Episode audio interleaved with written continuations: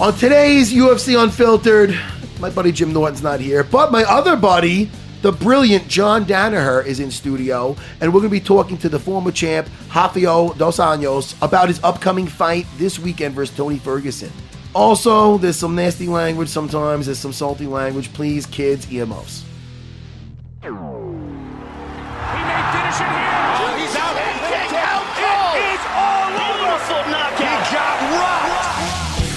UFC and digital media present UFC Unfiltered with Jim Norton and Matt Serra, powered by digital media. Find your voice. And now, your hosts, Jim Norton and Matt Serra. That's not Jim Norton next to me. It's me. I hate to do the third person thing, but it's Matt Serra, just so people know who they're listening to. Jim Norton's away. Unfortunately, I miss him. But fortunately, I have my good buddy, one of the most brilliant jujitsu minds on the planet, John Danaher. Renzo Gracie Black Belt, John Danaher. John Danaher, say hello to everybody. I'm hoping to prove everyone wrong by saying something really stupid right off the bat. I'm just looking you over with the rash guard on, a bright rash guard, just to brighten up the. Is that the mood? Do you wear the the color of the rash guard? Does that de- determine the mood you're in, like a fucking Care Bear? Or is This this one matches my eyes. I'm it does, match. man. You're Yeah. like a fucking Ray Longo. Whenever he's got to do something that's going to be possibly there's some pictures taken, he wears something blue to show off his baby blues. You do have fucking. I know what it is. I never. I don't It- think I. it's never worked in I don't past. think I ever look, noticed that you have uh, what color was it? Blue, hazelnut, hazel. hazel. Yeah. What Ha- are they? The hazelnut, definitely. They're fucking. Yeah, What are, what yeah. flavor is that? What- It's what- called blue. Is it blue? Yes. I'll never look in your eyes again. You realize that? I, I think I'm deeply scarred right now. now, listen, we're going to get into everything about how you got started. We're going to start way back, but and then we're going to get to everything. I want to talk about your leg lock system. I want to talk about your guys that are just wrecking havoc on the on the submission grappling uh, circuit. Um, you know, your whole Danaher death squad from Eddie Cummings to uh, uh, Garry Tonon, who just uh, won over the weekend. And I'll tell you, and I'm gonna I'm gonna bring it back in a second. But on, on the way here, I was watching uh, Garry Tonon versus uh, Pal Harris. Yeah. that was so much Yeah. fun. Interesting That was fight. such a Very, very, very interesting. And and uh, we're gonna get we're gonna get all through. We're gonna get to you guys in a second, but I want to bring it back. I want to bring it way back, Chris, the producer. Say uh, how how far back? You run it. Go with it. Work How with me. far back, man? Way back, way back to the days of the Gracie Kukuk Academy on uh, West Twenty Seventh Street. Uh, that was, I believe, when we met. Is that your first? How did you first hear about Renzo and Jiu-Jitsu, and how did you end up there? Uh, well, I, I was teaching at Columbia University, and at nighttime I was working as a bouncer in various nightclubs around the city. Um, I had a very good friend at Columbia University called Christian Barry, and one day he came into my office. It was during office hours. I was I was uh, I had just finished. Uh, uh, I, I I taught philosophy at, at Columbia. I just finished my office hours, and Christian came in and he said, "You know, John, I, I know you work as a bouncer, and I just want to tell you, I, I've started doing this this thing. It's called Brazilian Jiu Jitsu, and it's it's about fighting on the ground. Now, as a bouncer, you quickly learn that most fights do end up on the ground. The, the old cliche is pretty much true, and. Um, uh, so I, I said, really? I'd never heard of any Brazilian jiu-jitsu. I'd heard of many martial arts. I'd done martial arts as a child, and, and um, uh, I'd never heard of any Brazilian jiu-jitsu. So he goes, yeah, they, uh, they, they, they do this wrestling on the ground, and they, they strangle each other. Do you remember what year this is? Uh, this is probably about 1993. Yeah. And um, uh, so I go, okay, how long have you done it? He said, two weeks. Yeah. Now, at that time, I was, I was a fairly powerfully built Yes. person. I was, I was around 230 pounds at the time, and Christian Barry was around 145 pounds. He was a small man.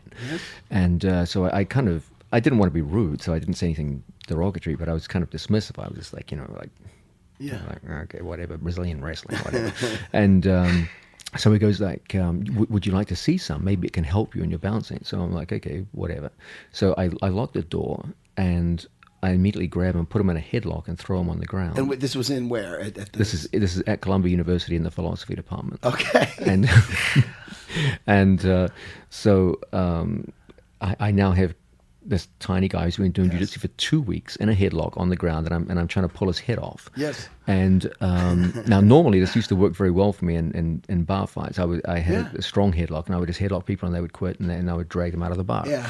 So, um, much to my horror, Christian started wrapping his legs around behind my legs and started squirming towards my back. Yes. Now, I, I was a big guy. I was bigger than him, so I, so I just squeezed my biceps harder, and I squeezed and squeezed and squeezed. Like minutes went by, and finally my arms started getting really tired, and I had to quickly scramble back up to my feet and get away from him. Yeah. And I, I suddenly dawned on me that I didn't get beaten, but on the other hand, I didn't beat him either, and he's only been training two weeks, and he's half my size. Skinny guy, Yeah, Christian Barry. So I was just like, "Are you kidding me?" Like, so I, I was, I was intrigued. He, he did an incredible sales job on me, and um, so I got the information. I went down to uh, a class which in those days was run by Craig Kukuk. Yes. Uh, Renzo hadn't arrived in New York yet. He- Renzo would come in periodically, but Craig was the guy in, in charge of most classes. And uh, the first night I was there, I remember I did okay with the white belts because I was big yes. and the skill level was relatively low in those days. But all of the blue belts systematically crushed me. Um, and you were not there my first night. You were there my second night. Remember our yes, first yes, meeting? I remember it well, and I because I remember I the blue or purple? at you you you were uh, you were blue about two months away from purple. Oh, wow. Now Wow. the reason I remember you is because all the guys who had crushed me the first time I came said, "Wait till you see this guy, Matt. he crushes us." So I was expecting like you know some kind of like mythical dragon to come out, and instead you, you got to remember you were very young at this time. you were a young young man, kid. and you were not a big fellow at all. You were a small little fellow, and the I- 160s I'd be yeah, and you had a little buzz cut. You looked like a crazy little nut job. And um, I remember looking at this is this is the immortal man, and and and and, and every instinct inside me said like I mean I, they I know that these guys are just beat me up. Yeah. and they say this kid beats them up but i'm looking at you i'm not putting it together. I'm like this guy can't beat anybody up. Like you know Yeah. screw that buzz cut. Fuck him. And um uh, so I wrestled you, and you, uh, as predicted, beat the living piss out of me. and um, I remember uh, saying, you know, how did you get so long? And, and you yourself had not been training that long at that point. So uh, it, it's it struck me that not only were you very good, but you had gotten good in a relatively short period of time. That gave me a lot of hope. And because I you must remember, I started very late. I started Yes. at the age of 28 and uh, I had a lot of physical problems because I, I have a, a crippled left leg. So I was wondering, you know, can I get good at this sport? Is it worth my time to invest in? And um, and uh, much of my hope came from the fact that you had gotten so good so quickly. Well, we know the answer to if you could get good at it. Because isn't it funny how now, like, the student is the teacher? How, how you fast forward, and Chris, the producer, towards the end of my career, you know, Renzo's all over the world. You know, Renzo's hard to peg down. Every time I had Renzo here, by the way, John, you'll appreciate this. I gave him a different time. I gave him like an hour earlier, and he'd still come, and he would just be a few minutes late, and he'd be all proud. I'd be like, I gotta break it to him, right, Chris, the producer? I'm like, I really, I. He's all proud of himself. I go, Renzo, I, I made it a little bit later, but um, It's funny how all of us have adapted incredible strategies to deal with the fact you know Renzo's going to be three hours late for everything. amazing? Like you, you've got the fake clock one, and Yes. uh, like there's literally like ten different strategies, and none of them really work, but they kind of a little bit. You. But I get so so towards the end of my career, I'd have John come with me for my, my last few fights, and I'll tell you, man, like uh, my my my Matt Hughes fight was crucial. My Frank Trigg fight, two wrestlers, but just to, but totally different as far as strategically how to defend yourself at least Yeah. on the floor. Where a guy like Matt Hughes, his most we knew we could not ha- let him get cross-eyed and get the crucifix position. I we would rather even give up the back, which I ended up doing Yeah. in the fight because Yeah. we know I could escape. But there's certain, and then uh, totally opposite with um, Frank Trigg, who doesn't care so much for passing. He tries to plant himself and just in your guard and look to drill you from within the guard. So what I need as you know, I mean, I might be a jiu-jitsu master. I've been on the mat for so long, and but at the same time, you need an outside perspective, and you know, you can't just get it from anybody. You need from somebody that you respect and knows their shit. You got to trust when you're fighting on that level. You have to trust in what what they. When Ray tells me something is going to land standing up, or believe in this, believe in that, go for this. I 100% believe in what he's telling me. And I need the same for the floor. So by bringing you in and by repping those and putting, and then we had our buddy Pete Dragosel, that meathead fucking who's dangerous on the floor as well. He's got an underrated ground game, Pete It's true. Dragosel That's true. um, uh, you know, I brought him the week of the fight, John Danaher, and he would put me in the worst positions and coach me out of it. And I just felt razor sharp, man. And he does the same. When Chris Weidman's fighting, John's always there and he's putting him through the paces. And it just, you just, you just feel everything sharp, man. Just today when you went to bear hug me, see, I got my shoulder underneath your fucking, right underneath your shoulder, motherfucker. your- your instincts I are good. I Your don't forget good. that shit. But going back, back in the day, I remember the first time. I'm not, I'm gonna remember. I remember a couple of things because I remember we were we were very tight back in the day. As far as the first time rolling, I don't remember. I do remember one of the first times, and John is really not. I don't think he's really telling you how strong and big he was. Like right now, we look at this guy who looks like a little bit more of a built Lex Luthor, who's fucking like an evil genius, but you know the motherfucker's in shape. And back in the day he looked like like almost like a WWE type wrestler, like a big. He had hair down to his shoulders, and he never wore the rash guards back then because I don't even know if there was fucking rash guards back then. I don't think they were invented at that Well, I don't even think they were there. But he would always doesn't matter the weather if it's. He'd always wear a Giants fucking mesh fucking a Giants jersey, right? It's correct. Is yeah. that thing still around? Uh, it's somewhere. that thing. So I remember I was in the and I remember rolling with John one time, and and you would nobody would ever. I don't think anybody even believe me. I just remember John, and he was a big dude. This might have been the first time we rolled. And I was cross-eyed on him, trying to just literally picking me up and trying, and I was jumping to each side because he was throwing me from side to side like a fucking savage, dude. he was an animal. So, and I remember in, I was in the locker room, and David Chung, who's a Renzo Gracie uh, black belt, good friend of ours, and uh, I remember him telling me like, you know, hey, this bouncer, John, he uses this. We were talking about how effective uh, jujitsu is, you know, on the street. And he was bringing up how oh you know you know John John you know he always uses this when he's when he's bouncing at the Crane Club he's using this stuff left and right. And and I go who's I go John.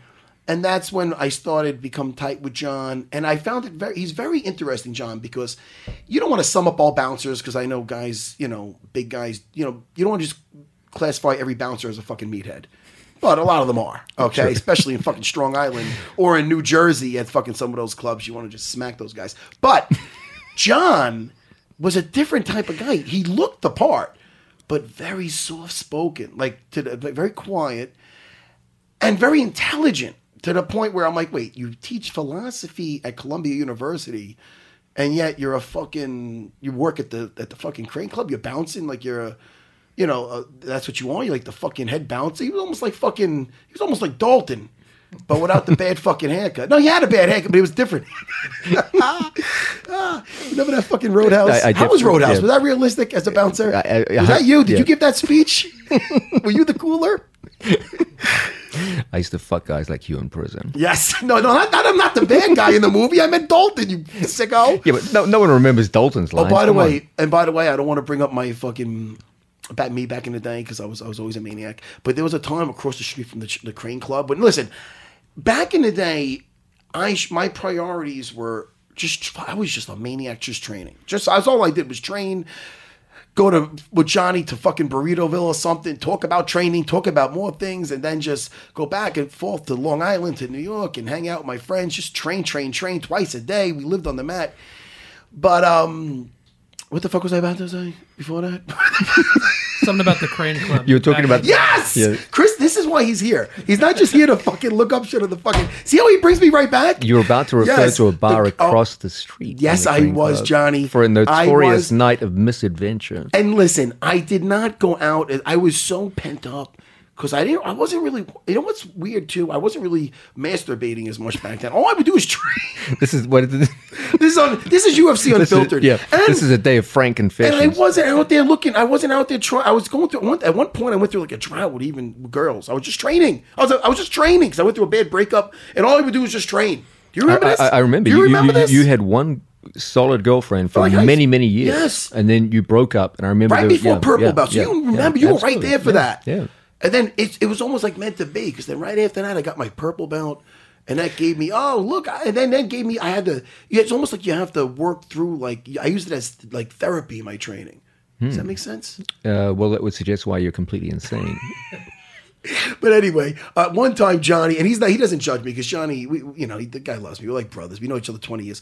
And he doesn't judge me. But the happiest I ever seen him uh, at that point, I remember him just smiling ear to ear. And I was really, I got so, I was out of my mind that night. And he just, and I thought the girl, I thought the girl was in a different weight class. I ended up, Johnny saw me dancing on the dance floor. Johnny, Yeah. what would you say you saw me fighting the, heavyweight. the first time you saw me fight in the open weight class?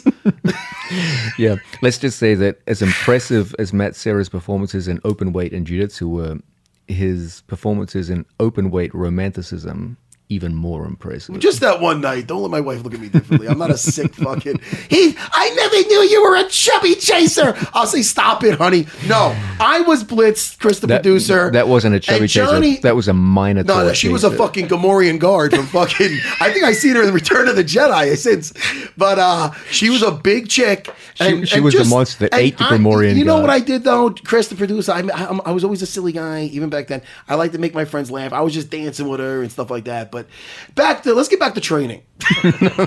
you, you dug your own grave on Listen that one, me. Mr. Serra. Sometimes you got to fight in the open weight class. That's and true. like Rodrigo Gracie said back in the day, to quote him, you know, God's watching. See, you get to, you got to get into heaven somehow, and you know he's You, you, watching. you you earned your way into several different in by, heavens. uh, yeah. you, you, didn't just get I yourself into heaven, you got the whole Renzo Gracie Academy into heaven that that- night. I gave her the, the dance of her life right there. But anyway, so Johnny working at the Crane Club, training. The atmosphere back then, we were when Renzo came. Then we got Renzo who came and he was there permanently.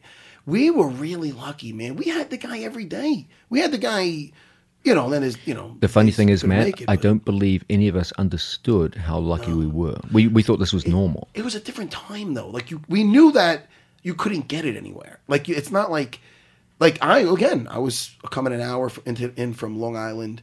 Uh, guys would come from New Jersey. You were right there in the city, but still, it we knew it was such a different time because people, even the academy itself, they, we don't you don't see this nowadays. Not nearly as much. You always get a knucklehead. That's still around, but back in the early to mid '90s.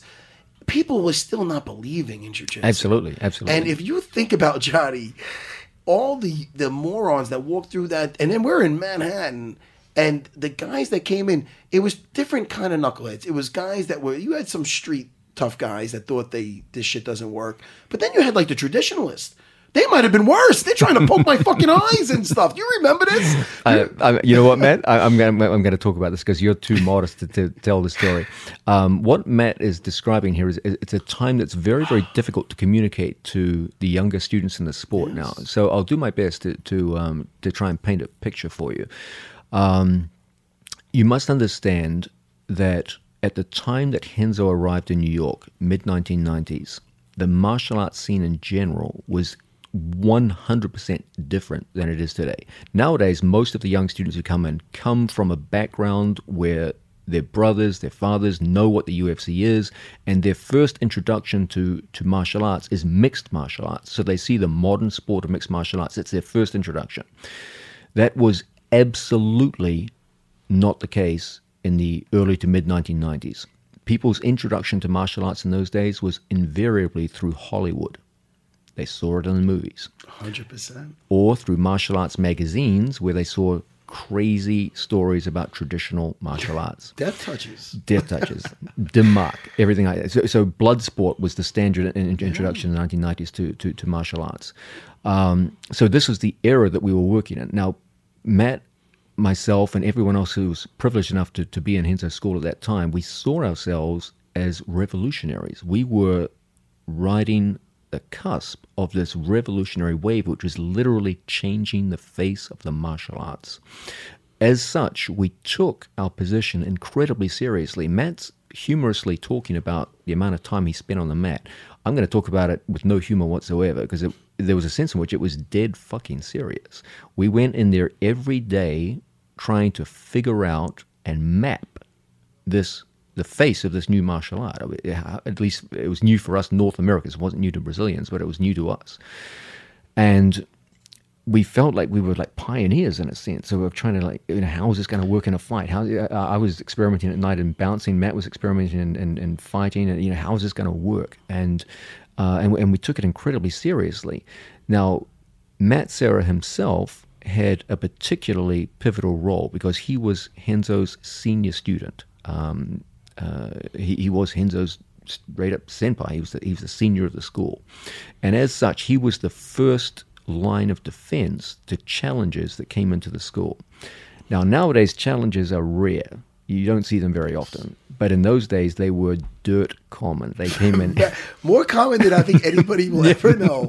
I literally, within the first month of my training at Renzo Gracie Academy, I saw him in no less than six full up fights, not not grappling matches, fights with people who are trying to poke your eyes out, bite you, do nerve touches, etc., etc.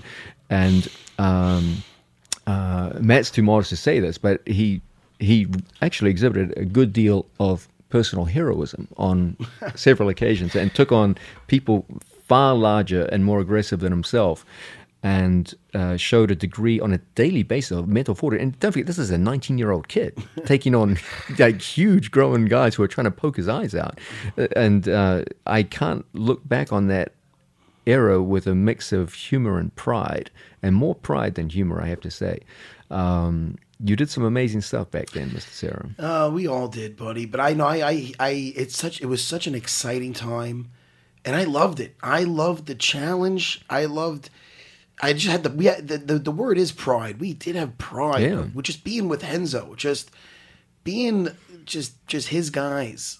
Like that's why I, I really like like I see and I see that same pride that that that's that's with your guys, like the, the Danaher Death Squad, your guys. You can see how they're fiercely loyal. My guys are just they, they you, it passes on from from from teacher to student. It's like the fucking Lion King. It's like the circle of life. It goes from one to the other. And I remember just being under Renzo, like just just our crew. Like I would, I mean, remember 2001 getting ready for Abu Dhabi. I mean, we had it was just uh, just the whole the whole unit of us, man. But just Renzo, Sean Alvarez, who was doing Kimuras before as before they were fucking super popular. I mean, it was just an amazing time. Ricardo Almeida, Rodrigo Gracie, you know. Then the guys behind the scenes, Sean Williams and Andrew Owens. Like you said, you know, it's funny with Christian Barry. I saw you put a nice post about uh about coming on today. And I saw him. I fucking I just Facebook friend him. that's, just, that's just the thing between us. But you see how that social media that helps. Yeah. That's nice. But it was just such a wild time, man. And then not only the guys that would come into um, that were knuckleheads, guys visiting from from Brazil. You know, we always had that because of Renzo, the Yes. connection from Renzo. Guys from Japan. I remember when Yuki I remember Nakai Yuki came in. Nakai Yuki came in. Nakai came in. I, I'm, I'm going to tell this story. Yuki Nakai had fought Rickson Gracie Yes. in one of the most well known of the early era MMA fights. And Yuki Nakai showed a, a huge amount of heroism that night. He, he, he was essentially blinded in one eye that night and kept fighting. He showed Yes. uh, the Japanese fighting spirit. Um, uh, it was just very, very impressive to watch. So he came to New York City, and of course, at that time, he spoke no English. And he came in with some interpreters, uh, a a Japanese film crew. It was a Oh, pretty there was big a lot deal. of yeah, the elevator opens yeah, up and an and entire comes out like a film crew movie comes star. out. it was pretty crazy.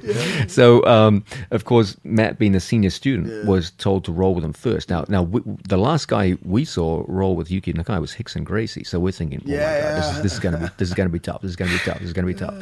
And Matt squares up with him and literally runs him over like a forty-ton truck. I was a little bigger. Uh, yeah, but it's still so was Rickson. bit. So was Rickson. and uh, let's just say that Oh, uh, it didn't go too well for poor was Mr. so Nakai. exciting. It was so exciting. Like we didn't know who's. And then remember, back before you took leg locks to a. whole- I mean, when I'm talking about a different level, and I want to definitely delve into that because we've seen leg locks before, and there's guys that have like a sambo background. Hmm. There's guys that were visiting. I remember Angelo, one of George St. Pierre. Yes, that's uh, correct. Yes, first yeah.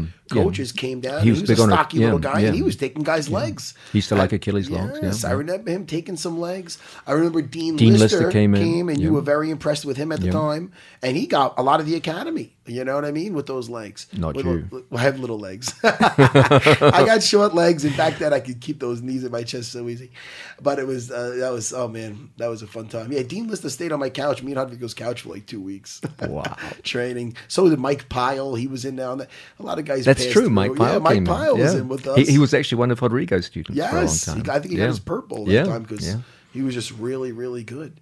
But just the guys visiting in and out. I mean, what a what a what a wild time.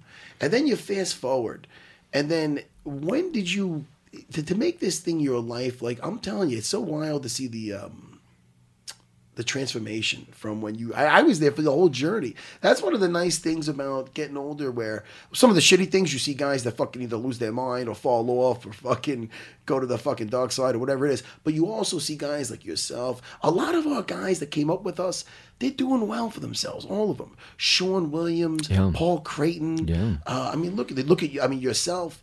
I mean, it's just it's nice, like that first that first class, Renzo's first class, like the X Men first class. Yeah, I, I, I read Remember the? X Men all the time. Yeah, yeah. John makes fun of me about John's always like, "How's the Wolf Man?" I go, "It's Wolverine. You fuck. You know it's Wolverine. Stop fucking with me." You know. John, fucking, I'm 42. Is that sad? Yeah, That still- it's what do you mean? Yeah, It's incredibly sad. Oh fuck, John! I'm not gonna grow up. I yeah, refuse. I, I, I gave up on that years ago. I ago. refuse to fucking grow up. You're listening to UFC Unfiltered with Jim Norton and Matt Serra. Here's a question for you. Have you ever lost or thought you lost your phone? How awful was that? Even if you found it five minutes later. If you're like me, your life is on that phone. Well, guess what? Identity thieves know that too. And when your lost phone winds up in the hands of an identity thief, it can be the beginning of a disaster financially, emotionally, even physically that could take years to unwind. That's why I decided to help protect myself with Identity Guard. With Identity Guard, I get protection from a company that's been in this business for over 20 years, Chris, the producer, one that's helped protect more than 47 million people. You can too. Identity Guard continuously monitors millions of transactions and articles and sends you the news, tools, and guidance you need to minimize your risk. Plus, if you were to become a victim of identity theft, Identity Guard's victim recovery specialist will be there to help you through the recovery process. Identity Guard even offers identity theft insurance with coverage of up to $1 million. So get the identity theft protection service that's right for you. Visit Identity Guard at identityguard.com slash podcast. That's identityguard.com slash podcast. What I wanted to get to was um, your relationship with GSP. Now, he came to the academy early. He came to Cali. He was at the Renzo Academy a lot earlier than people think. You know what I mean? That was must have been around. That was really around 2002 or three. When did he come down? Uh, actually, it was earlier than that, man. It was um, Yeah, earlier. yeah. Um, uh, I'll, I'll- give the listeners some uh, context to work with there. Um, the three senior students that Renzo raised first were Matt Serra, uh, Ricardo Almeida, and Rodrigo Gracie. And uh, they were the they, they were the spine of the academy. They were the first line of defense to challenges. They were the ones who went out and fought in Abu Dhabi and won world championships. They were uh, uh, they were the they were our heroes as the junior students. We looked up to them as our as our heroes and our inspirations. Um, but they were also all three of them extremely successful and had to move on. And uh, uh, Matt started teaching in Long Island. Uh, Ricardo started teaching in Pennsylvania, and Rodrigo moved to California. So around the time when they started to go out and make their own careers, uh, Renzo was looking for teachers because he was fighting in Japan professionally at the time, and he had, couldn't spend too much time in, in New York. And so I remember there was a day where he said, "John, you, you're going to have to teach," and it was a. I remember looking at, I'm going to have to replace those three guys. Like, are you fucking kidding me? And um, it was uh, that was the day I decided to get serious about the sport. I was like, I, I can't, I can't l- let these guys down. And, and I don't want people to come to the academy and say, "Oh, remember we used to have three amazing teachers here, and now they suck." You know, that would have killed me. Yeah. So, so I, that's when I started taking things seriously. And about that time, uh, a very young George St. Pierre started coming into the academy. That was when we had just moved to 30th Street. Yes. And uh, uh, basement yeah, uh, no, the, the, in the crack den. Oh, oh wait, uh, th- that's on- thirty. that's thirty-seven. So 37th Street, Yeah, sorry, yeah, and, in- 30 in the yeah, crack yeah. den, and um, uh, Upstairs yeah. from the methadone clinic. yeah, oh my god, Okay. yeah, and um, that one. no, no one who went there ever forgot. That's not thirtieth, by the way, people, because that's where they are now. There's, no, there's not a methadone clinic in there. we'll, we'll bring it back.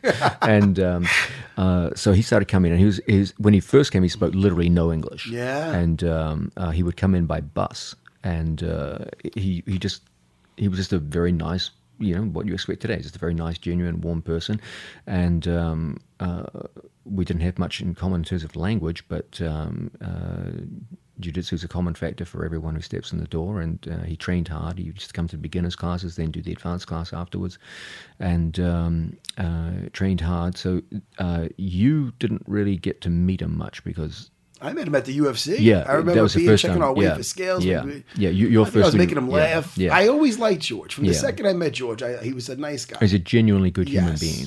And um, uh, so he started training there. His skills developed very, very rapidly. He's a hard worker. He's like you. He had that sense of um, uh, of, of drive. And uh, he, I, I often associate a similar thing with uh, mentally. He and you have much in common, even though outwardly you're very different personalities. There's also commonalities, and one of them is a sense of meaning. That's something that you were talking about earlier.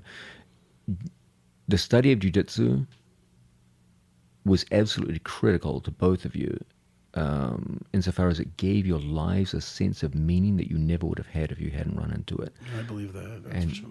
like you, you were deeply dissatisfied with your prior life in, in Long Island, New York. And uh, it wasn't until you found something you could devote your life to and live and die for that your your life came to be what it is. And he was exactly the same in that regard. So that both of you had that common thing, just pouring your entire lives into into your study. And um, so he progressed very quickly.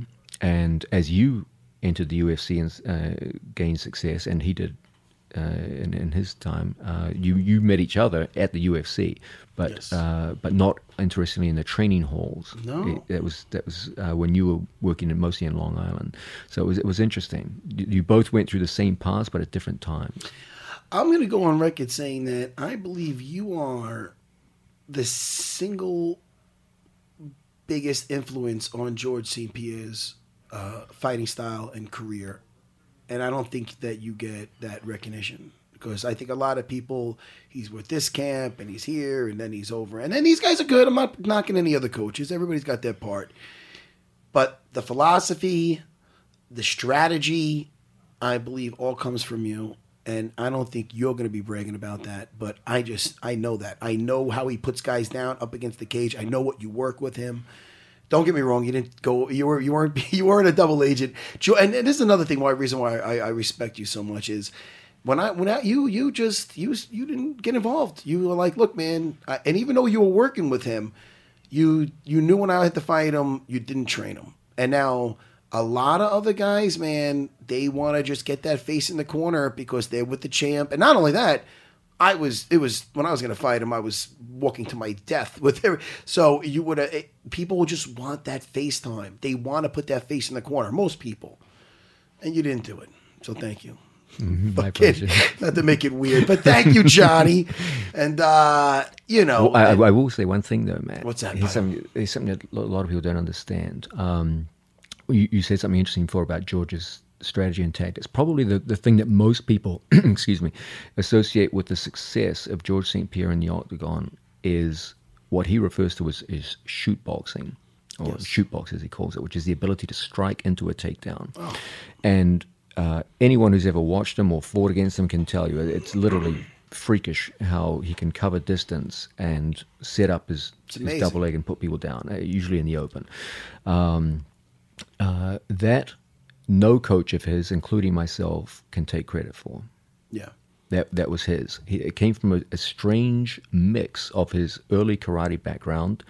In karate, they refer to the science of closing distance and entering on your opponent as irimi, and he's just the absolute master of creating conditions for entering, and. Uh, he combines that with good wrestling mechanics, but what he's doing is neither wrestling, nor karate, nor boxing, nor Muay Thai. It's a strange blend of all of them with something else added, which creates this this shootbox. And that was uniquely his own creation. The most important part of his success in fighting came from that. And no coach, including myself, can claim that they were the person who gave him that. That came from him. It- like, he, he's, he's much more innovative and much more um, capable of, of, of generating uh, technique and change within himself than people give him credit for. People always say, "Oh, George had the best coaches. He had these coaches." He had that." It's like give that kid credit. He's he's Why don't you? Why don't you just take the fucking compliment? That's you know. Listen, I know, of course. Yeah. Hey, listen. That second fight, I fought when he. The thing is this: when I fought George that first time, I really had a, an ace up my sleeve, man. He really thought I was going to try to take him down. So why even, you know, bother doing his shoot boxing? I'm just going to beat this guy up standing because his only shots on the floor. He didn't know I knew how to throw some fucking soup bones and.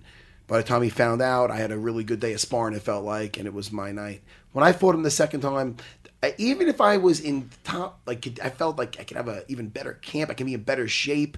I feel I would have lost because of the shoot, of the up and down, of the up and down, and I got exhausted. I feel that's what did me in. I felt I could have with my defense and on the floor and whatnot. I feel at my best that night still wouldn't have been good enough because I feel he was on point. He did everything right, but I still feel I would have made it through. Yeah. I feel by that second round I was fucking shot. What a shitty fight. Let's get off that subject.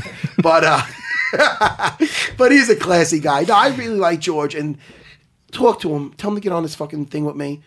Could you let tell him to get on the podcast? You know what? That would be one hell of a That'd podcast. You got to admit, listen, he's I- coming to New York soon. I, So let's am do it. Talk to him. Get him on this fucking thing. You, not That that you you know what that, that is that, that, stop the phone. podcast right there. That would be the coolest idea How of all cool, time. but you know, I like. Listen, let me tell you about about George, the type of guy he is. I was at, uh, I was at a a, a, a club in L.A. Okay, and I was with Renzo, and it was, I was with Sean Williams, and Saint Pierre was with us, and uh, we were all hanging out. I think we went to get dinner first, because we had to do something like it was like a round table thing we had to do for Fox with Renzo and and BJ Penn and all them. So we were out at this club. And, and this is just the type of guy he is. Like I remember, I had to go take a leak, and when you go to take a leak, they're, they're in that club in L.A. with the like a bunch of fucking zombies with the fucking music play. It's a weird fucking scene. Anyway, I had to get to the It's- fucking. it's LA. What do you right? It's, I felt like it was like out of a fucking blade at the movie. I was waiting for people to fucking the, the sprinklers to come on with blood. But anyway, it was one of those fucking clubs. So I got to the bathroom. It took me like twenty minutes to get back, and George is waiting there with a, with you know with a chick, and he's about to leave, and he just wanted to say goodbye to me, right? So hey, George, all right, take care, man. And then Renzo goes to me, you know, hey, he waited like the second you that they they want that chick wanted to get out of here a while. He waited the whole time when you like 25, 30 minutes for you to go to the bathroom and come back to say goodbye. yeah, that's I mean that's just a respectful dude. Yeah, yeah. No, he's, I don't, he's know, I don't know if that story's person. worth me saying that I went to a club in L.A. Now my, honey, I was just there with the guys. Nah, it wasn't a big deal. Not just It any was- club, it was a Blade club. It was a fucking yeah, it's a fucking vampire club. That movie wasn't bad, Blade. It was atrocious. Are you serious? I saw it on an Me- airplane. I deeply my- regretted the you know- experience. You know, the one thing that John gets that that that was really interesting when I'd have my fight week, and I missed this, is my company. My two buddies would be J- John Danaher and Pete Drago Sell, who you can't really get more. Now Drago's like a like a former type of street kid who's like got that that and and, and he's a little thuggish, but he's a great guy. it, it was a contrast in style. A little contrast in styles, and they got along great. They get along really good. But it's you know we I want to go I want to relax the week of we go see like Star Trek movie or something, and then we got to go with John and John's got to like just shit all over it. it's like can't you just what kind of movies do you like? I know you like the Thin Red Line. I really like that Wolfman movie. That No, come like. on. What movies? No, you used to like Star Wars, didn't you? You did like Star Wars. Yeah, when I was five years old. What do you like now? I want to. What be? Listen, forget about all the fighting for a second. I know you're the, the you were the, the secret pill for. You're not saying it, but you were really you, you helped George out a tremendous amount. You're you're great. You're down here Death Crowd Squad. Danaher, Dan, say that ten times fast. Danaher Death Squad. Danaher Death Squad. You're. I want to talk about those guys in a few minutes, but what the fuck was? I have literally no idea what like you were Star saying. Wars. Uh, but I want to hear, dude. I, he's so good. They bring me back. You know how he knows me. See how he knows me now? To bring me back because I'll fucking I go off to fucking Burritoville with you. I want to talk about you when we're not. Listen, you, John's an interesting guy. Nobody's ever to this day. It's, has it changed? Has anybody seen your apartment? Anybody? Anybody seen your apartment, John? From the academy? Yes. Tell me. Eddie Cummings, Don't believe so. Has Eddie Cummings seen your apartment? No, Garry Tonon. no. I'm not gonna mention any females. through. I don't want to get you fucking. I don't want to get charges pressed against you. But John used he, he- John. One of my buddies, Big Chad, Chad LeBrun, good good guy. We called him the hillbilly. Uh, he moved back down south. He's got a school in uh, fucking in Virginia. Yes, yeah. what a great well, guy. yeah. What a great guy, Chad LeBrun. But um, he was leaving back because he couldn't take New York. He was like a southern guy. He's like, I can't take, I hold the door for the, I call the lady ma'am, and she goes, I'm not older than you. He's like, that bitch. I, I was fucking, the guy couldn't take it. He couldn't take New York, you know? Oh, fuck. So anyway, when he was leaving, he was giving John his TV that had a, I think a VHS or a DVD player with it. Yes, because, because John yeah. didn't have a TV in his apartment because he's a fucking psychopath. Chris, the producer, listen to me. Look across from you. Look across from this. He's talking about me finding jujitsu. If he didn't find jujitsu, guess what? You're finding a lot of dead hookers. Look at him. I'm sorry, but oh fuck, you still might find it. Anyway, but anyway, so he had nothing in his. Uh, he didn't have. I'm thinking, what do you do? So you don't have. Oh, and he just reads books, you know, which is good. I go comic books. He goes, no, you fucking infant, moron. he didn't say that last part, but 100 percent thinking about it. In the cloud bubble above him, he's like, oh, this fucking imbecile. he's the guy who's so good at jiu-jitsu. How could that be? But uh, John, he, I, he, I was always fascinated by his outlook on life. Like, never. What was your longest steady girlfriend? Because you're not a married guy. Let's tell the people at home. They don't see this side. They want to know the other side of you. Stop squirming in your seat. We'll talk about footlocks in a second, you fucking weirdo. Could you tell me about your private life? I, I'm no way am I answering that question. What are you saying? A- any other question on my private life? All right. Sorry. Forget about how long you dated a girl. Okay. that would incriminate now, me do you, do you see yourself one day getting married? uh, yeah, sure, one day. Re- Really, I- John? I- John, now I'm being serious. Yeah, now. I so am I. So Don't am I. fuck with yeah, me. Yeah. I'm. Uh, I think that there are certain conditions under which marriage is acceptable. Okay. For for men, um, it's almost always acceptable for women, of course. Um, for for men, I believe if you are over the age of ninety, Oh, and your bride is under the age of twenty-one, and she is about to inherit several billion dollars Wait a second. and her you- father owns a Corvette dealership. Wait, wait, hold on. Can I stop you right there? No. Because I see. Are you trying to? So you're trying to say you meet the per, you meet a girl that's into philosophy, Mm-hmm. that's into comic. Oh no, that's my kind of girl. The comic books. That's into um bad movies. No, again, that's my my my. I'm thinking of my dream girl, which is my wife, by the way. I love her, and um, but you that's into all the stuff you're into, but yet doesn't nag you, doesn't annoy you. All right, honey, I have to go with the Wolverine, the your Wolverine. Eddie comes. Eddie Cummings has to go take some limbs at the uh, EBI next week. I gotta. Okay, honey, come back, and I'm gonna make you your steak. Like, what? Are you ever lonely, John? Are you ever lonely? I'm alone, but not lonely. Now you're alone with your thoughts, which is downright criminal. no, but now you you're, you're constantly reading books. Do you watch anything on television? I, I don't have a TV. You still don't have a TV. Well, now with the computer, you don't fucking need one, do you, John? Do you have a computer? No. Oh my! Oh my! Holy quick! When's, when's the when's the phone? I- I when's have the an phoner i- coming in? Quick, because he's, he's he's talking I- lower. I have an iPhone. It's getting. You have an iPhone. Yeah. But yet you do study tape, don't you? Still study Yes. like matches. I remember talking to you about There's a computer at the academy. Yes. I'll, I'll, I'll watch opponents of guys that are, or people that are Yes. about to fight some of my people.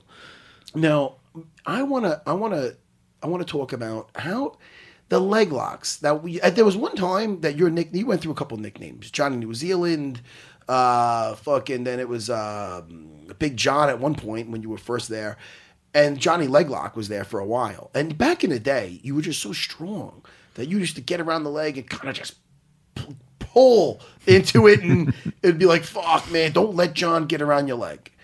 But it's more than that now. It's more because the guys, the best guys, are not physically imposing. Your your kid Eddie, Wolverines visited my school on a very dangerous night because I got some fucking killers and he took their fucking legs.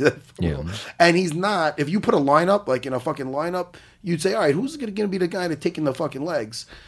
You wouldn't pick out that guy because he looks like a little muppet. and he's fucking. He does. Look at him. I can't he looks wait to like, look tell at him Wait, hold on. I'm looking at him. It's Chris the producer. No, Hey. but right or wrong, he doesn't look like a Hey, Gary Eddie, you look like a could look, muppet. see, Garry Tonon looks a little bit like a badass. The the, uh, the Wolverine. He doesn't look like a Wolverine. he that's doesn't look sure. like a Wolverine. More, you know. But I'll tell you, how did you come up with this system with taking the legs the way you do? Okay, um, that's a, a fascinating question. I'll, I'll try and answer it in a way which will make sense to some of the listeners. Um, when we were taught leg locks as beginners, um, we were always taught them in a manner where there was no distinction made between the means of controlling the opponent and the means of breaking the opponent the word uh, which we use to describe the control responsible for leg locks, uh, or at least the most common form of leg locks that we that we use, um, is ashi garami. It's Japanese. It means literally entangled legs. That's where my two legs control one of my opponent's legs. There are many variations of ashi garami. When we were taught leg locks, we were always just taught the the hold where there was no distinction made between the ashi garami and the mechanism of breaking the leg. What I did, what I changed, was I made that distinction and I based my entire leg lock system, or at least the ashi garami aspect of the, of the leg lock system, around that distinction between the mechanism of control and the mechanism of breaking, so that there could be multiple ashi garamis for one break. Oh. Okay. Once that started to occur, then you could develop a system where you could overcome resistance. You could have a system that had a beginning, a middle, and an end, and took any given scenario in the sport through resistance to a desired end, the breaking of your opponent's leg, um, uh, in a way which is extremely difficult for opponents to, to get away from. And over time, the system gained in sophistication as we saw people defending certain aspects of the system. We'd, we'd bring in counters and recounters, et cetera, et cetera. And, uh, but it all came out of a simple insight the distinction between the ashi garami element of, of leg locking and the breaking element of leg locking. And it's funny. And when those obstacles came up, you worked with them and just added onto your system. Yeah. Just the, and that's and that's that's that's the beauty of it because it, like I said, and you see a huge difference with the guys and even some guys that are good at sambo. They're not. It's they're going for the lock and they could have it nice. They could have a good heel hook. Most but people, the yeah, transitions. yeah, most most people just see a leg lock as a collection of tricks. Yes. It's like you know when they when they can't get uh, their normal game to work, they'll throw in a leg lock and see maybe that'll work. Okay, um, so rather than uh, approaching them in a systematic fashion, uh, fashion, leg locks for years were seen as trick moves. Okay, when when when How this- soon? He's on the phone right now. Oh, okay. we're gonna we're gonna come back to this because Yeah. this is fucking this is so interesting, and we're getting back to that. First, we got the former champ who's fighting this Saturday versus Tony Ferguson on Fox Sports One at 10 p.m. Eastern Time. Rafael dos Anjos. Did I kill his name right there? Did I? Mm. Dos Anjos. Rafael, you on there, buddy? Hello, I'm here. How are you guys? How are you, buddy? You with Matt Serra and Jim Norton's not here, but we have the brilliant John Danaher in, in studio with me today. How are you, buddy? How are you guys? Thank you for having me. Oh no, man! I'm a huge fan. Love your fights. We have a friend in common. Your jujitsu coach is uh, uh Roberto uh, Gordo, correct? Uh huh. Yes, that's your guy, isn't he? He's your jujitsu coach. Yeah, we've been together for 10 years. Unfortunately, for the first time, Gordo cannot make it to Oh, this fight. He's in Abu Dhabi working hard there, so he cannot make it. But uh, I'm here with uh, good people. Oh, I'm sure. and You, everything gonna be great. I'm sure you got a good bunch of people around you. Look at me starting off with a fucking downer. I'm sorry, Rafael. Yeah, I was just gonna bring up that when I was in Brazil back in the day with my little buddy Paul Nino, who you know, Johnny. Uh, he had his comp- uh, apartment complex, and be- behind his apartment complex in Barra was uh, Gord- was Gordo's Academy. He had like a little place he, he had a few days a week, and I would train with Gordo as like a 23 year old kid, man. So that's just I was just bringing it up for that, man, because we know the same fucking guy. I like Gordo a lot. But what are you doing right now, brother? What are you doing now? I'm doing good, man. I just woke up. I'm in here chilling in my room, you know. And so we like last two days to cut the weight, the last last couple pounds. And I'm just here with good guys, you know, great energy, and ready to put on a great show on Saturday night. Now, you, you, man, I, I always love watching you fight. I loved your fight with Pettis. I mean, what you did with Cowboy Cerrone that nobody seems to be able to do. I mean, you were up until obviously. I don't want to get back to Negativeville. Uh, your your your first title defense versus Eddie Alvarez. You, I mean, you were on a freaking tear. And even in that fight, you were looking. When I remember when I was I was there live, I remember when Eddie tried to take you down and you took that thing away. You were looking so sharp.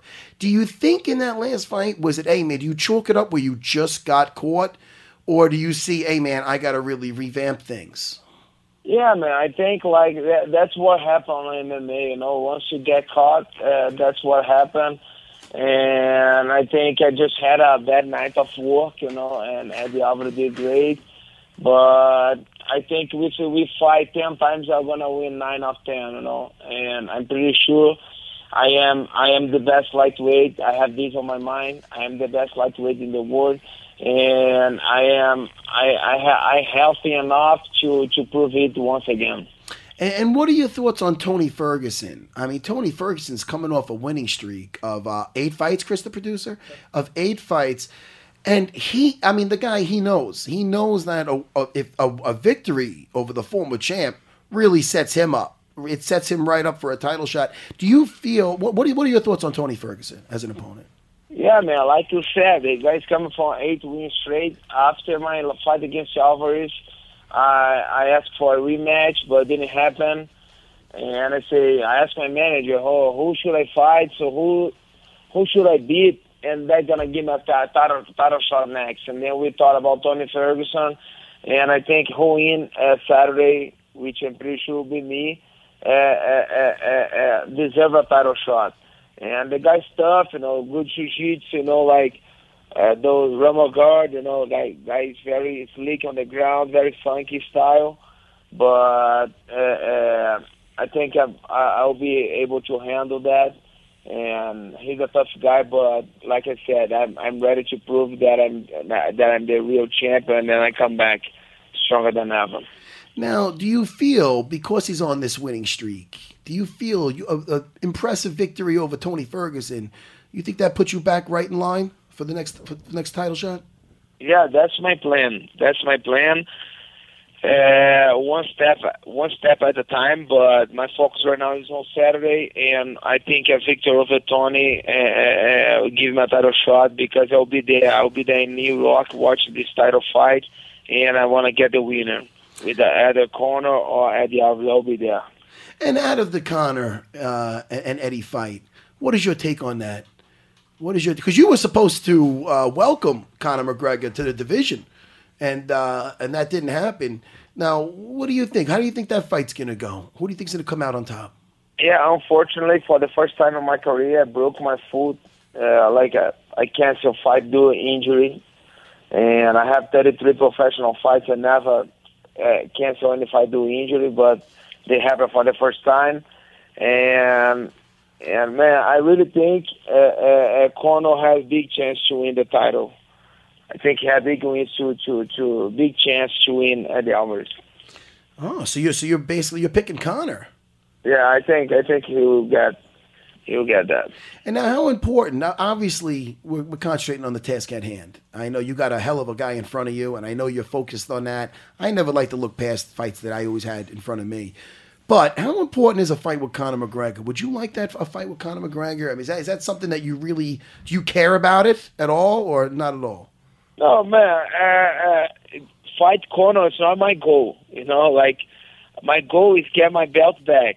You know, but if Conor has the belt, and if he decides to fight to defend the belt later on, I want to be the guy. Or Conor or Alvarez, who win? I don't. But fight Conor is not my my my goal. You know, my goal. Uh, everything I do in my life, I want to be the best. So I'm fighting FC lightweight division. I want to have the belt. Uh, so I had it. I want to get it back again. You know, and but if Conor wins and he decides to to don't don't hide himself behind the belt and sit on the belt and you know and lock up the whole division, I will be there to take it. Now, a guy like Tony Ferguson is very unorthodox. Like he, he's got on his feet, he does wacky stuff. You mentioned his ground game. He's working with Eddie Bravo. Very good at the high guard, the rubber guard. He locks you up. Um, yeah, very unorthodox. Was it hard to get sparring to get guy have guys uh, simulate him? No man, I got a I got a I got good jiu-jitsu guys around me. I have uh, I have a friend of mine, Edwin Najmi. He's a black belt, brown belt, world champion. He has great dart strokes. He's got a very fun style, like like uh, uh, uh, like Ferguson. In my opinion, ten times better. Yeah. So I was, you know, like he's a he's a Romulo Barral student. This guy is amazing, and he's been helping a lot here with uh, Felipe Della Monica as well. And so we've been we've been around great team, great guys, and man, ready to ready to kill. Yeah, man. Now you all you got to do is do press all day. How you did? Yeah. You doing a lot of press today or no? How you doing with that? You doing a ton? Yeah, I have a pretty busy day today, man. Yeah, man. Like, You better have some Yeah. espresso. And now the week of the fight, you chill. You try to relax the week of the fight. Do you like to go to the movies? Do you just chill out with your friends? What do you do in the week of? Or you just just concentrate on your weight? What do you do the week of the fight? Yeah, man. Usually I like to, you know, stay around good people, good energy, you know, and reading reading my Bible as always, you know, listening, you know, good songs, stay with my my friends, you know, and getting ready for always like usually do one one training a day just to to to cut the weight. But usually I like to to to stay around my friends, you know, around good people. Now your fight this weekend versus Tony Ferguson, ten o'clock Eastern time on uh, Fox Sports One. It, it's in Mexico City. Now we've seen guys in the past, even guys that don't have a habit of gassing, gassing out due to the out due to the altitude. Did you take that into consideration? I mean, I know guys could be in normal shape, great shape normally, then they get to that different altitude, it hits them hard. Did you take that into consideration, the altitude? No man, I, I like like I did. I, I come to Mexico City ten days ago, but before coming here, I was in in Mammoth Lake, that even higher than here. So I got good camp. So I think like altitude make a lot of difference. But I'm I'm I'm totally acclimated right now. Oh, that's awesome, man. All right, listen, Rafael, I know you got ton, a ton of more interviews to do, man. I'm, I'm happy you came on to talk about, about your fight this weekend. Fox Sports 1, 10 p.m. Eastern Time versus the very, very dangerous Tony Ferguson. I want to wish you good luck, bro. And say hello to Gordo from me if you talk to him. Okay, thank you, thank you for having me. I will say hello to him. All right, good luck, brother. Take care. Thank you. All right. Former champ right there, Johnny. He's a nice guy. He What a came- nice yeah, guy. He came to the uh, Renzo Gracie Academy many times to train, and Yes. uh, very, very professional, very well spoken, um, very intelligent fighter too. This is UFC Unfiltered with Jim Norton and Matt Serra. Are you hiring? Do you know where to post your job to find the best candidates? Posting your job in one place isn't enough to find quality candidates. If you want to find the perfect hire, you need to post your job on all the top job sites. And now you can. With ziprecruiter.com, you can post your job to 100 plus job sites, including social media networks like Facebook and Twitter, all with a single click.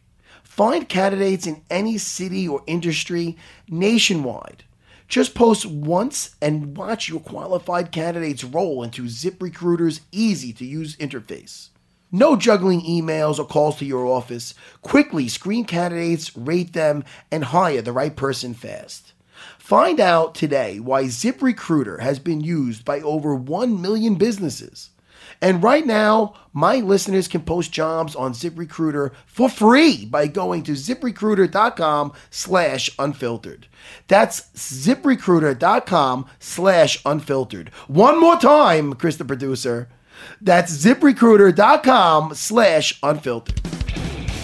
What I noticed with the, the, and again, blown away by what you did with the leg locks. Blown away because I got guys that are not easy to get and they're still getting caught. And you see how you know something is effective, and that's what we love about Brazilian Jiu Jitsu.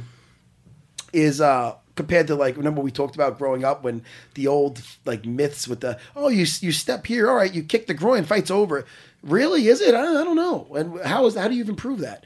With us we proofs in the pudding. Take you down strangle you you know? Um now with your leg locks guys know guys know that Eddie Cummings is going for these legs in EBI they know it guys know just over the over the weekend you just got back from From uh, Bournemouth, England. England And uh, Go ahead. Garry Tonon fought against Gilbert Burns, who's two times uh, world champion in BJJ and also the current bronze medalist in ADCC. how do you beat him Uh, inverted heel hook out of a scramble situation. how proud of you how proud of you I, I mean, Garry Tonon is just an incredible athlete. Will you stop? Um, listen to me. I know he is, but they have something in common. You motherfucker, you sick bastard. Aren't you? I mean, no, because Johnny, I just love seeing it, man. I re- I seen the whole journey, and now you're one of the best. What's up, Chris, the producer? I was just gonna say, just get a little closer to the mic there. oh, sorry. No, no problem. breaks up the whole fucking rhythm of everything. This fucking John's looking at you now, and even though he's been doing a lot of no gi, he's looking at that fucking collar, and he Oh, he will could take me out, I'm He sure, will yeah. strangle the fuck out of you, Christopher. I know. I'm sorry, Chris, the producer. but this is what it comes down to: is when I asked you how that, I knew how he got it. I, I knew, I knew what he got. I knew he got the leg.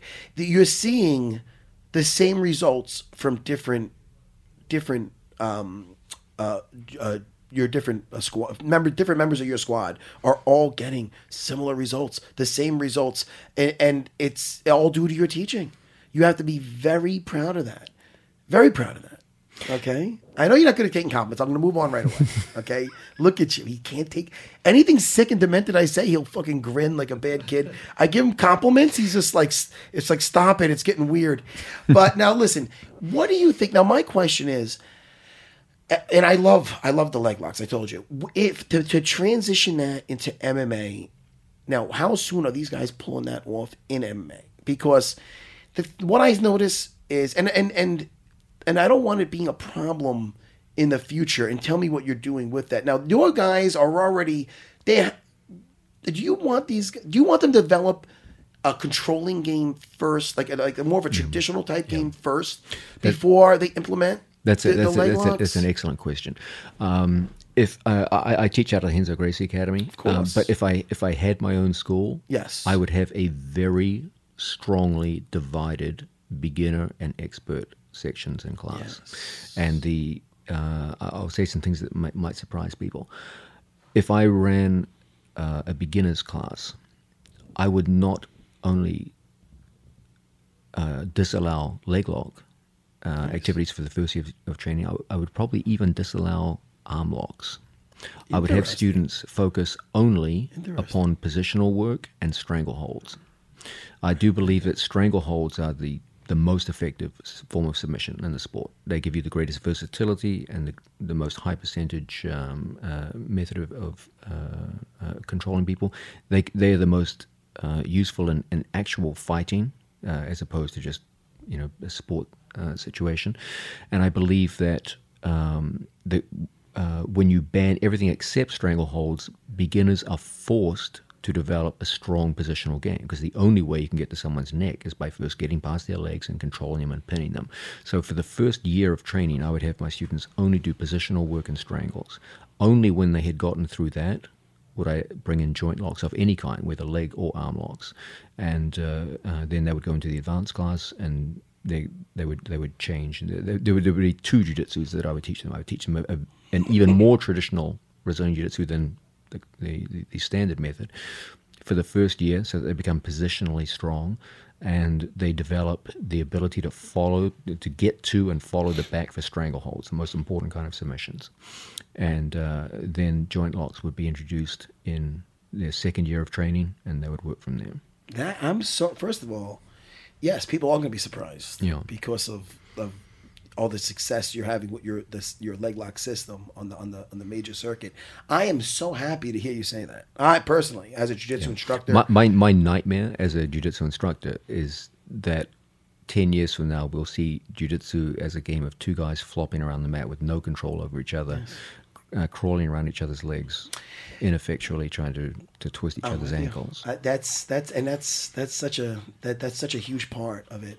I mean, personally, now I know like even back in the day, we had there was different philosophies on the gi, you know, and me and you talked about this as well. Uh, Craig, we had Craig Kukuk, who was one of our first teachers, who was doesn't he didn't even own a gi. He said, "I don't even own a gi." Big German guy.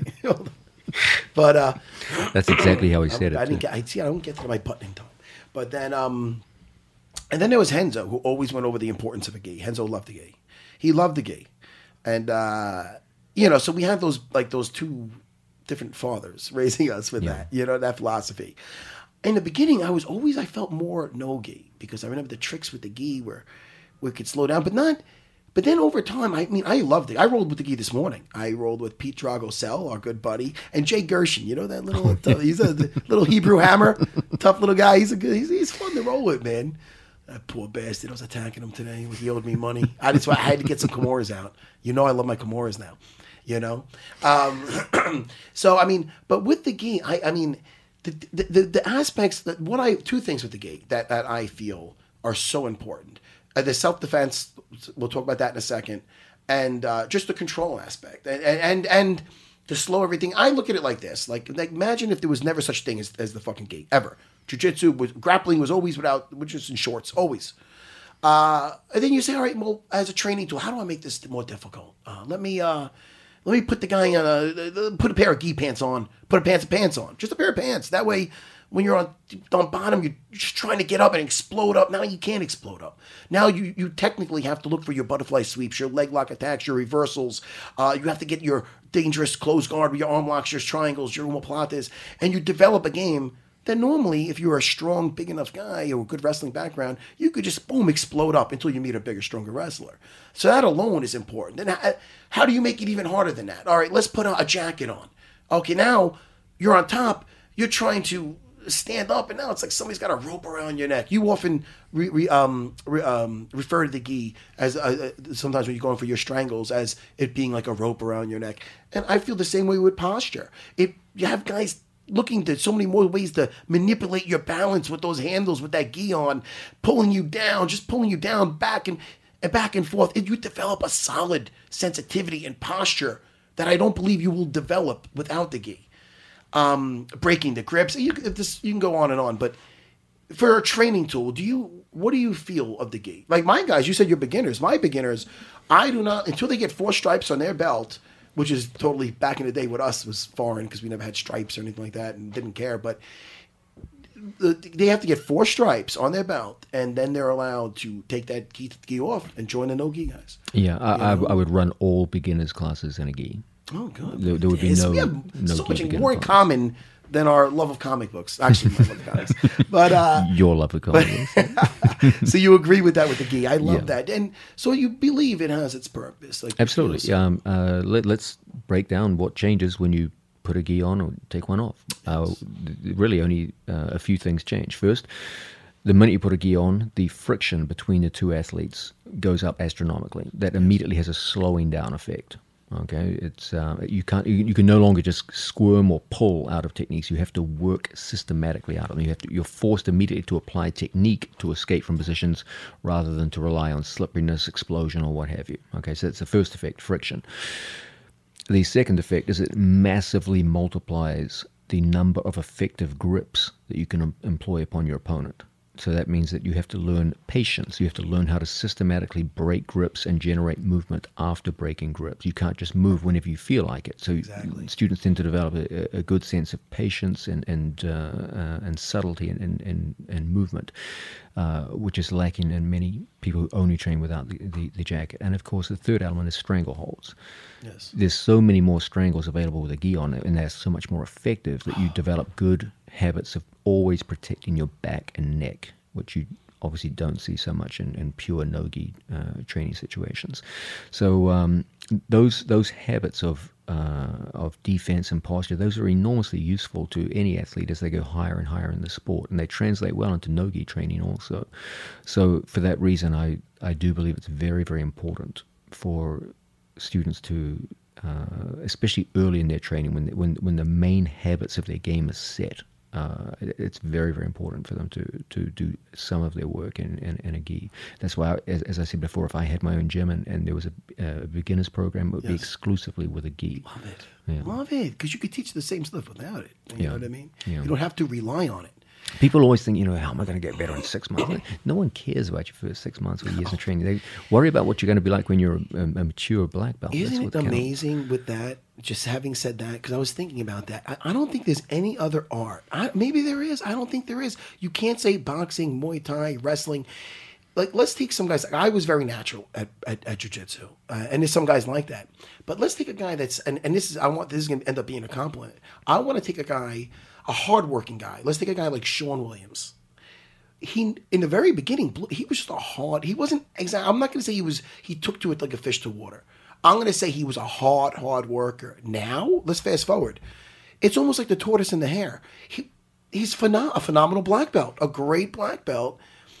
And he did very early on, joe capizzi also another guy that again you there's another guy to roll with and this and that but you see them put that time in. Amal Easton. These guys all legitimate black belts they get they have good students they have good schools they're they're, they're very they're, they're, see- they're, they're, they're very good jedis now and but they did if you looked at them early on you might say you know that could be I don't know is that fucked up Do, do you want to say that they look that they suck? no, you son of a bitch. Uh, you hear what I'm trying to do? I'm trying to say they put the time in. Of And now I could learn from them uh, where Yeah. It, I just you didn't see that early on. They you put the time in with Brazilian Jiu-Jitsu. You will it's if you it's like if you go into a time machine and look at yourself 20 you you got to you're you're a fucking weapon.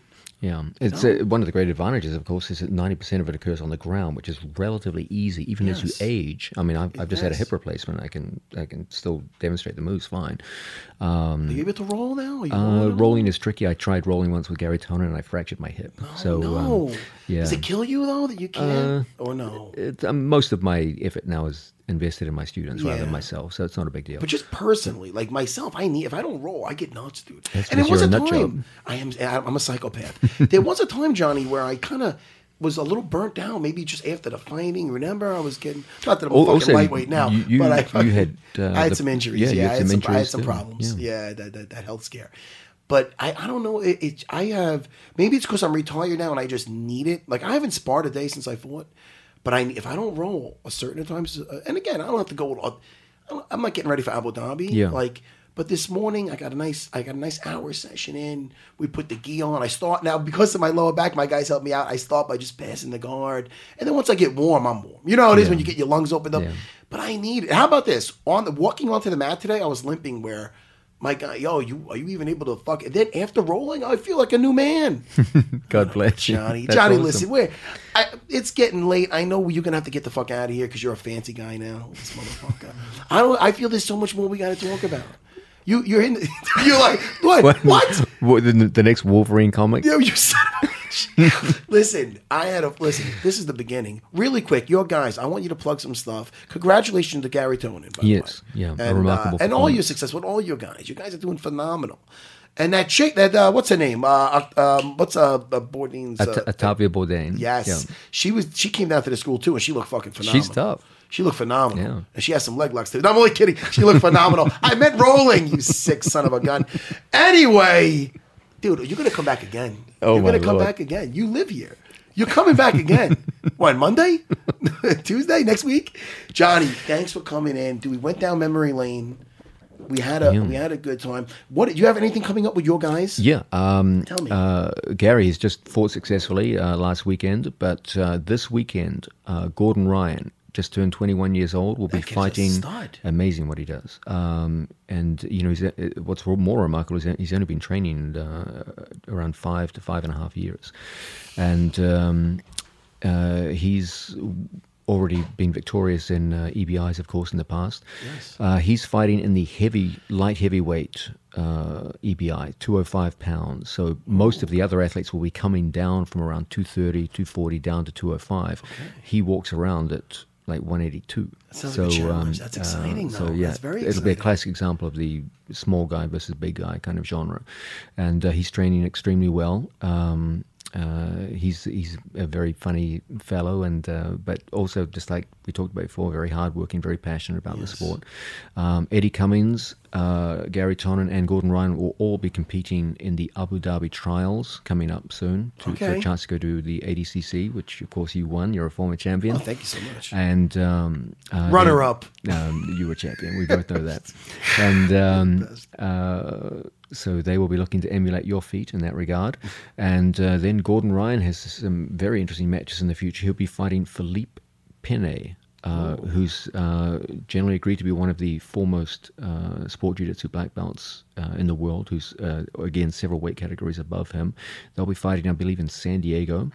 Uh, Nicky Ryan, his 15-year-old brother, will be fighting the same day against Cabrinha's son. Oh, get out of here. Yeah, What? isn't that crazy? And uh, Cabrinha's son, I believe, is 19. Oh, wow. And uh, Gordon Ryan is 15, so it's a big age difference. And Gordon Ryan's brother. uh, Sorry, uh, Gordon Yeah. Ryan. Oh, he's what? He's a young father. he's a young father. My God. He's got that um, um, uh, so, so Nicky Ryan will be matched with him. Um, there's a big age difference and also a size difference, but uh, Nicky's training very, very well. Well, gonna he's gonna he's very how you- talented. So um, everyone's got uh, stuff coming up, and um, uh, we should see how it goes. They're And- training hard. Any of these guys? I know Garry uh, expressed um, some interest before in Yes. fighting MMA. Any of these Yes. guys want to fight MMA? I believe Gordon and Garry both have their hearts set on it. All right. You want some sparring? We're not far. Yes. Don't look at me. I'm retired. I got guys to spar with you, kid. No, I, I wanted to just straight up fight Ray Longo. Oh, you and Ray in a death match? Could he have a Kali stick? No, I don't stand a chance. Yeah. Hey man, He'll hit me if, in the hip. If they, if people want to get a hold of you or anything, can you give your Instagram? Because you give some great posts on Instagram. Not just saying because you mention me sometimes, which are the ones I always share. Is that a coincidence that I always? share? I I've noticed that. I noticed That's not that. true. I like all of them. Give your Instagram really quick and your Twitter. What do you mean, give it? Just give it out to the world. This is this is the winky Ricky thing. This is the official podcast. What- do what you even know even it? mean? And why do you got a fanny pack, John? Fanny packs are superior. Everyone Are knows you, that. are you, what are you going on? Facebook? Um, I'm, what are you doing on your phone? Oh, I'm you're going to my finding your Instagram. Instagram. I'm finding my Instagram. Go ahead, Instagram. Johnny. It's just Danaher John Yeah. on Instagram. you don't gotta fucking yell at me, Christopher. How did you know What that? do how do you spell that? It's D A N A H E R. D and A then N John. A H E R. My name. And then Yep. John. Then John. That or John on Instagram, guys. He's it's so insightful. Thank you so much, the brilliant John Danaher, ladies and gentlemen. And then there's Chris, the producer. All right, we're out of here. John, thanks. We're hanging out again. Take care, everybody. Thank you. This has been a digital media production. Find your voice